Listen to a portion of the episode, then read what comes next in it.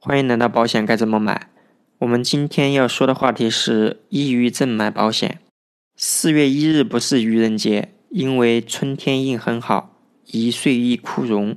对于粉丝来说，这是张国荣的追忆日。最近有抑郁症患者找我咨询保险，那志勤也顺便恶补了相关的知识，当然也有话想和大家说。抑郁症的说法最近几十年才出现，而全世界大概有三点二二亿患者，我国患者大概有九千万，有报道称甚至会更多，但就诊率却不足百分之十。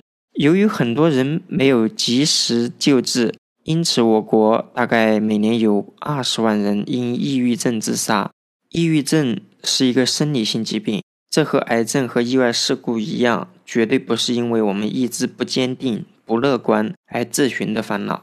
这也是一种飞来横祸，无情地摧残着患者的身体，造成精神障碍。抑郁症最常见的影响是情绪方面。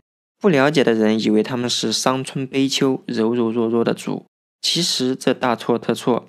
他们最显著的表现就是懒。常表现为工作和生活对他们来说是一种累赘，喜怒与患者无关。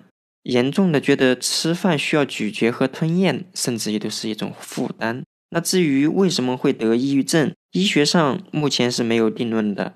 社会上目前流行一种单胺假说的认同率比较高。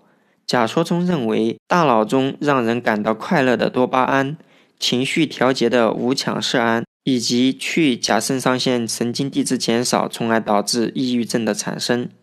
抑郁症的来历，人类目前不得而知。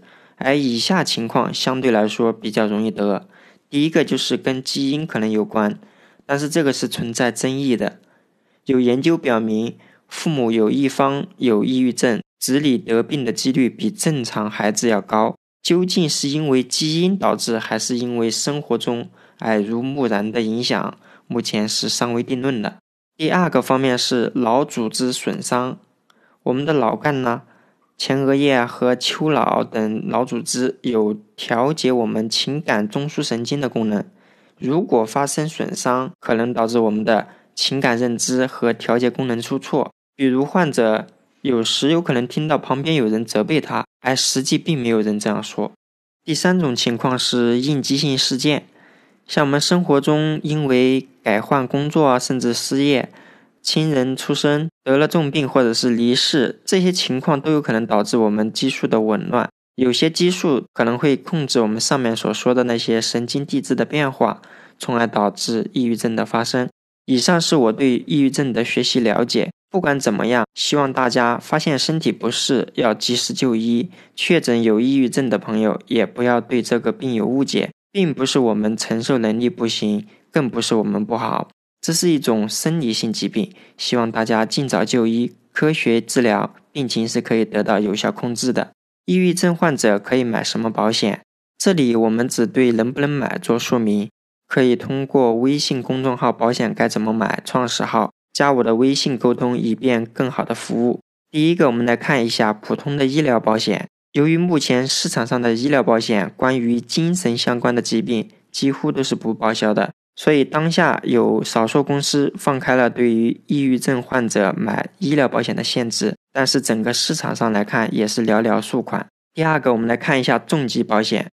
如果我们的重疾保险带身故赔保额这样的责任，都是买不了的，因为抑郁症是买不了寿险，寿险就是我们常说的死了才能赔的保险。如果是管重大疾病相关的纯重疾保险，如果满足两个条件，我们也是一样可以正常买重疾保险的。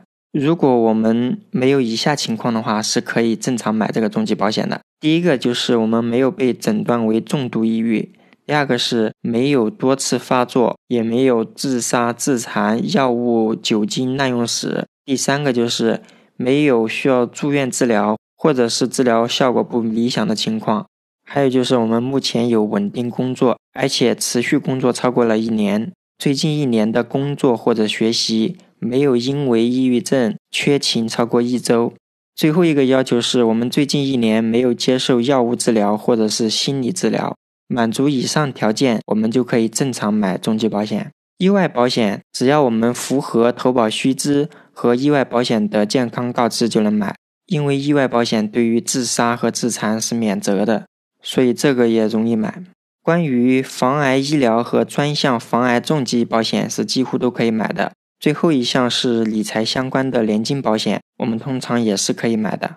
总体来看，抑郁症患者可以买的保险确实太少了。